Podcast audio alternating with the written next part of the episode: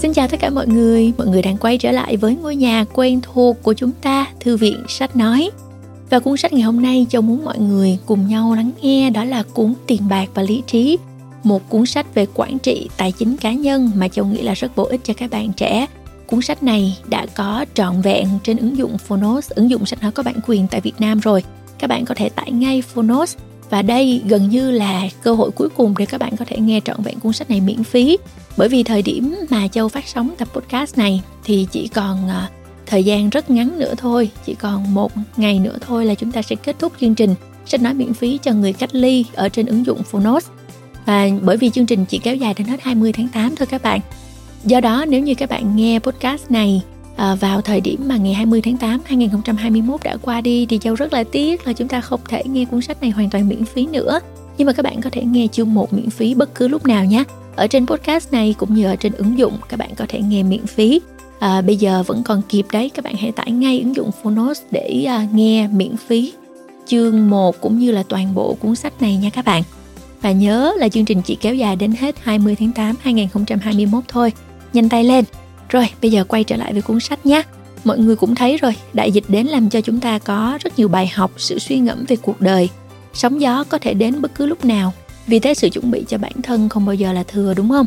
Tại sao chúng ta lại dễ dàng trả 4 đô la cho một lon soda vào kỳ nghỉ, nhưng lại không chia hơn 1 đô la cho 9 lon soda đó tại cửa hàng tạp hóa địa phương? Bạn có tự suy nghĩ chưa ạ? À?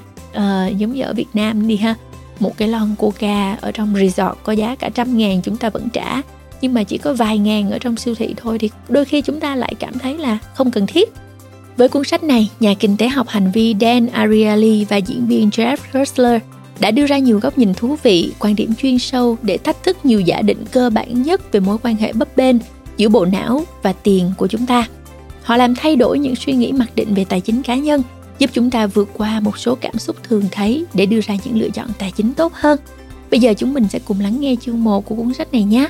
Và xin nhắc lại là chỉ hết ngày mai thôi là chương trình sách nói miễn phí cho ngày cách ly tặng 10 cuốn sách miễn phí với 200.000 lượt nghe của Alpha Book và Phonos sẽ kết thúc. Các bạn nhớ tải app Phonos để có thể nghe trọn vẹn cuốn sách ngày hôm nay cũng như nhiều cuốn sách khác nữa đang được miễn phí nha các bạn. Khi mà chương trình này qua đi thì chúng ta vẫn có thể nghe sách miễn phí ở mục sách nói miễn phí của Phonos. Do đó các bạn à, hãy à, tải ngay ứng dụng để cùng chia sẻ với tụi mình thật nhiều kiến thức, thông tin thông qua những tựa sách hay cũng như các nội dung độc quyền khác trên Phonos nha. Rồi, bây giờ chúng ta cùng nghe podcast thôi.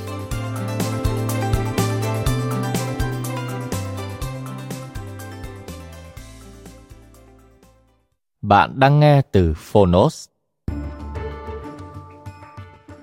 Tiền bạc và lý trí Gỡ bỏ những lầm tưởng về tiền và bí quyết chi tiêu thông thái Tác giả Dan Ariely và Jeff Chrysler.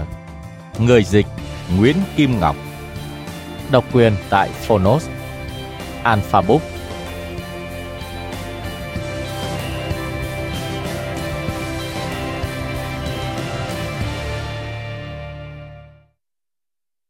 Lời giới thiệu.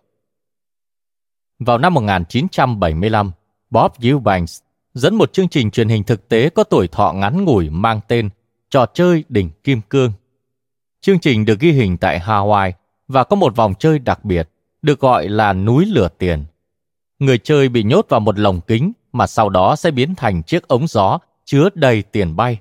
Những tờ tiền cuốn vèo vèo, lượn vòng vòng, bay phần phật tứ phía trong khi người chơi quay cuồng nhảy nhót, cốt sao vơ được càng nhiều tiền càng tốt trước khi thời gian chơi kết thúc. Khi ở trong núi lửa tiền, họ biến thành những kẻ loạn trí hoàn toàn, hết với đến chộp, rồi vô, rồi nắm, xoay xòa giữa cơn lốc tiền mặt. Quả là một trò giải trí tuyệt vời. Trong suốt 15 giây, ta cảm nhận được một điều thật rõ ràng, rằng trên đời chẳng còn gì quan trọng hơn tiền. Xét trong trường mực nào đó, tất cả chúng ta đều đang ở bên trong núi lửa tiền. Chúng ta đang chơi trò đó theo một cách ít căng thẳng và lộ liễu hơn nhưng ta đã chơi và bị chơi suốt nhiều năm trời theo vô vàn cách thức khác nhau. Hầu như tất cả chúng ta thường xuyên nghĩ đến tiền. Ta có bao nhiêu, ta cần bao nhiêu, làm sao để kiếm thêm, làm sao để giữ những gì ta đang có và hàng xóm, bạn bè, đồng nghiệp của ta đang kiếm, tiêu tiết kiệm được bao nhiêu. Những món hàng xa xỉ, các hóa đơn, những cơ hội, tự do, áp lực.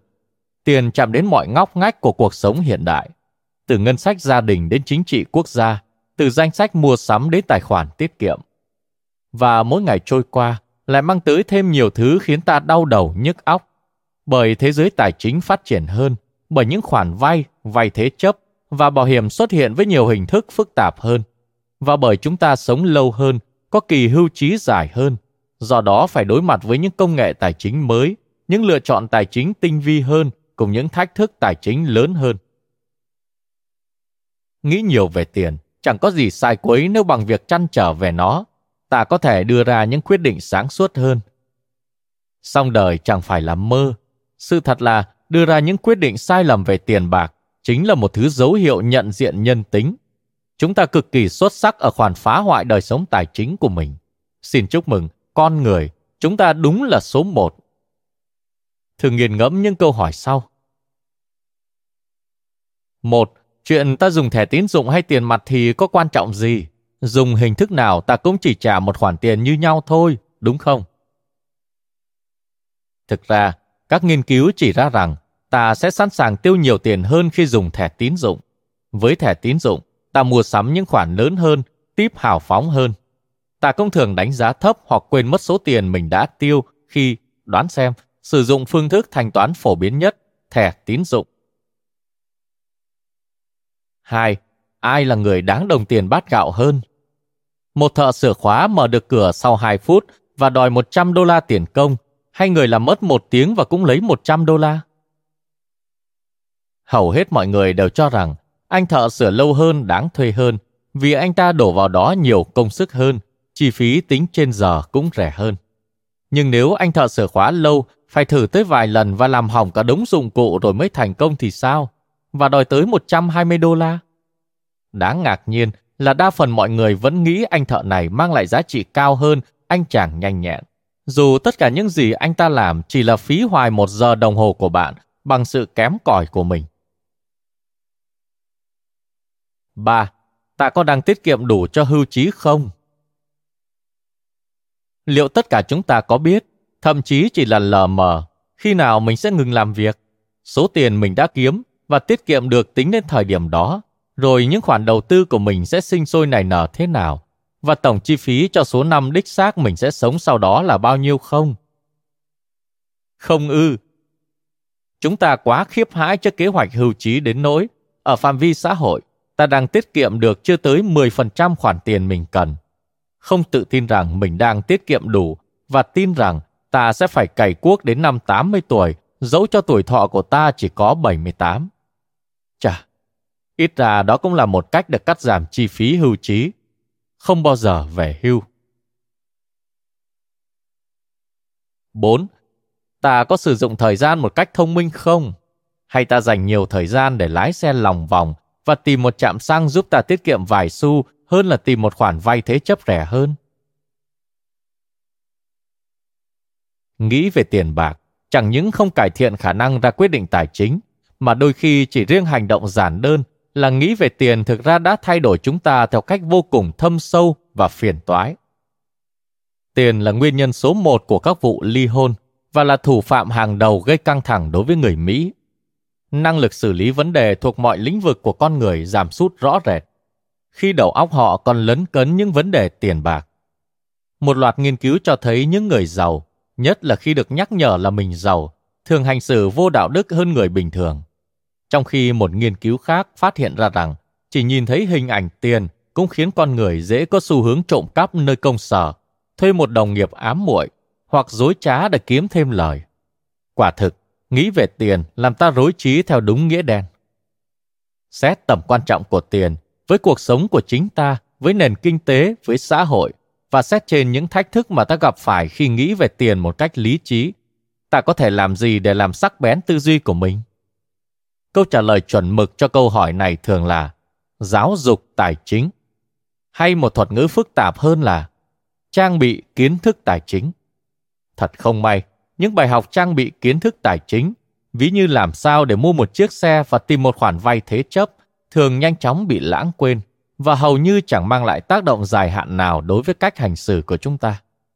Vì vậy, cuốn sách này sẽ không trang bị kiến thức tài chính cho chúng ta hoặc bảo ta phải làm gì với tiền của mình mỗi lần ta mở ví.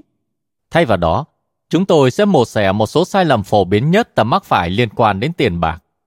Và quan trọng hơn, lý do tại sao ta mắc những sai lầm đó.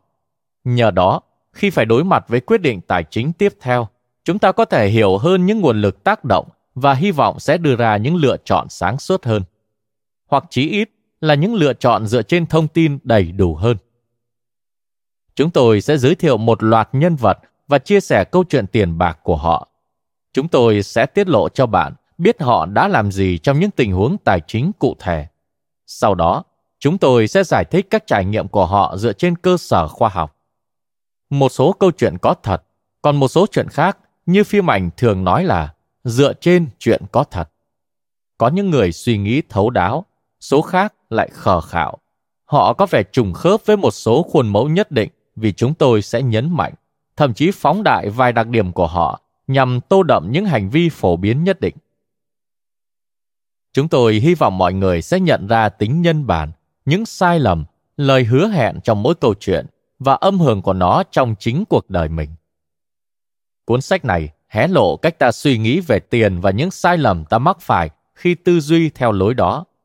Nó bàn về khoảng cách giữa hiểu biết có ý thức của ta về sự vận hành của đồng tiền, cách chúng ta sử dụng tiền trên thực tế, với việc chúng ta nên suy nghĩ như thế nào về tiền và cách sử dụng tiền thật lý trí. Đọc xong cuốn sách này, liệu ta có khả năng sử dụng tiền khôn ngoan hơn không? Chắc chắn, có lẽ, một chút, biết đâu đấy. Trong trường mực tối thiểu, chúng tôi tin rằng việc khai mở những nhân tố phức tạp đằng sau những lựa chọn tiền bạc vẫn tiêu tốn biết bao nhiêu thời giờ và chi phối đời sống của chúng ta có thể giúp cải thiện các sự vụ tài chính mà ta đang gặp phải. Chúng tôi cũng tin rằng nhờ thấu triệt tác động của tiền bạc đối với lối tư duy của mình, chúng ta sẽ đưa ra được những quyết định phi tài chính sáng suốt hơn. Tại sao vậy? Vì các quyết định về tiền bạc của chúng ta đâu chỉ liên quan đến tiền bạc. Chính những nhân tố định hình nên hiện thực đời sống của ta trong lĩnh vực tiền bạc cũng tác động đến cách ta đánh giá những điều quan trọng trong phần còn lại của cuộc đời mình. Cách ta sử dụng thời gian, quản lý sự nghiệp, giao tiếp với những người khác, xây dựng các mối quan hệ, tự thỏa mãn bản thân và trên hết là cách ta hiểu thế giới quanh mình. Nói theo cách đơn giản, cuốn sách này sẽ khiến mọi thứ trở nên tốt đẹp hơn. Chừng đó đã xứng với giá bìa của nó chưa? Phần 1. Tiền là gì?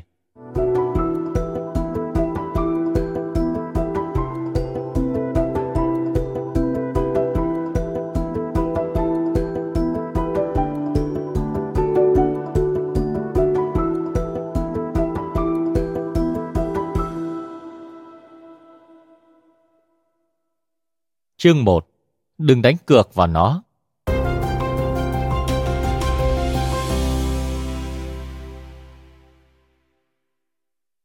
George Jones đang cần xả van chút đỉnh. Chú thích George Jones không phải là chàng ca sĩ, mà chỉ là một nhân vật chúng tôi bịa ra. Vì mục đích của chúng tôi, ta hãy giả định là anh ta không thể hát hò gì cả, thậm chí karaoke cũng không. Quay trở lại nội dung chính. Công việc thì căng thẳng, bọn trẻ không ngừng chành chọe nhau, tiền của lại eo hẹp.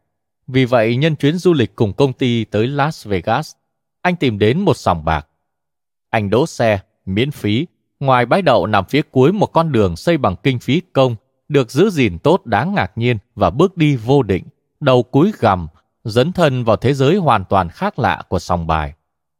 Những âm thanh đánh thức anh khỏi cơn mơ màng. Ca nhạc của thập kỷ 80 cùng tiếng máy tính tiền trộn lẫn tiếng sèn sùng soàng và những chàng đinh đinh của hàng nghìn máy đánh bạc. Anh tự hỏi mình đã ở trong sòng bài này bao lâu. Xung quanh chẳng có chiếc đồng hồ nào. Nhưng cứ nhìn những ông già bà cả đang còng lưng trước các máy đánh bạc. Dễ thường một đời người đã trôi qua. Có lẽ mới 5 phút, anh mới bước qua cửa chứ đâu. Xong, ngẫm lại thì anh chẳng thể thấy lối vào hay lối ra, hay bất cứ cửa lớn hoặc cửa sổ, hoặc hành lang hoặc lối thoát nào cả chỉ có ánh đèn chói mắt, những cô nàng phục vụ cốc tài ăn mặc thiếu vải, biểu tượng đồng đô la và những con người hoặc đang ngây ngất hoặc đang đau khổ, nhưng không bao giờ ở trạng thái nào giữa hai thái cực đó cả. Máy đánh bạc ư, sao lại không nhỉ? Cú quay đầu tiên của anh suýt trúng một số điểm lớn. Thế là anh dành 15 phút tiếp theo dốc tiền cho chiếc máy. Anh chẳng thắng đồng nào, nhưng cũng suýt chúng vài lần nữa. Khi ví đã cạn sạch mấy đồng mệnh giá nhỏ vớ vẩn, George rút 200 đô la ở máy ATM, không mảy may lấn cấn về 3,5 đô la tiền phí, bởi anh sẽ bù đắp nó bằng chiến thắng đầu tiên của mình, và ngồi xuống một bàn xì rách. Để đổi lấy 10 tờ 20 đô la mới cứng, Hồ Lì đưa cho anh một chồng phình nhựa màu đỏ. Trên mặt phình có hình sòng bài, điểm thêm ít hình lông chim, một mũi tên và một túp lèo. Mỗi phình có mệnh giá 5 đô la, nhưng cảm giác không giống tiền tí nào, giống đồ chơi hơn. George mân mê chúng trên tay, trọi chúng xuống mặt bàn, rồi ngắm chồng phình của những người chơi khác lắc lư và dương đôi mắt thèm khát nhìn kho phình đủ màu sắc của hồ lì. George xin cô nàng hồ lì nhẹ tay với mình. Cưng à, theo như em được biết, anh có thể giành lấy toàn bộ chỗ này. Nó có phải của em đâu. Một cô nàng phục vụ xinh xắn, thân thiện mang tới cho George một ly đồ uống miễn phí. Miễn phí? Quả là một món hời. Chưa gì anh đã thắng rồi. Anh bò cho cô gái một phỉnh nhựa nhỏ. George chơi. George có những phút vui vẻ. George cũng có những phút chán nản. Anh thắng được chút ít, thua nhiều hơn. Có lúc, khi vận may có vẻ như đang đứng về phía mình, George đặt cược gấp đôi hoặc tách bài, đánh liều mất 4 phỉnh thay vì 2, 6 phỉnh thay vì 3. Rốt cuộc anh thua trắng 200 đô la. Không hiểu bằng cách nào, mới phút này anh còn tránh không bắt trước những người chơi cùng bàn chất hàng chồng phình khổng lồ trước mặt mình. Đến phút sau, anh đã xòe cả tập tiền để mua thêm. Một vài người trong số họ rất hiền lành. Một số lại nổi đoá khi những người khác hớt mất lá bài của mình. Nhưng không ai có vẻ là kiểu người có đủ vốn để thua liền 500 đô la hay 1.000 đô la trong một tiếng. Ấy thế mà chuyện này vẫn xảy ra như cơm bữa. Mới sáng sớm hôm đó, George đã quay lưng lại với quán cà phê cách nơi mình ở 10 bước chân vì anh có thể tiết kiệm 4 đô la bằng việc pha cà phê tại phòng khách sạn. Đến tối, anh đã ném đi 40,5 đô la mà không chớp mắt. Ấy, anh thậm chí còn tặng Hồ Lì một phỉnh vì đã rất lịch sự với mình. Chuyện gì đang xảy ra?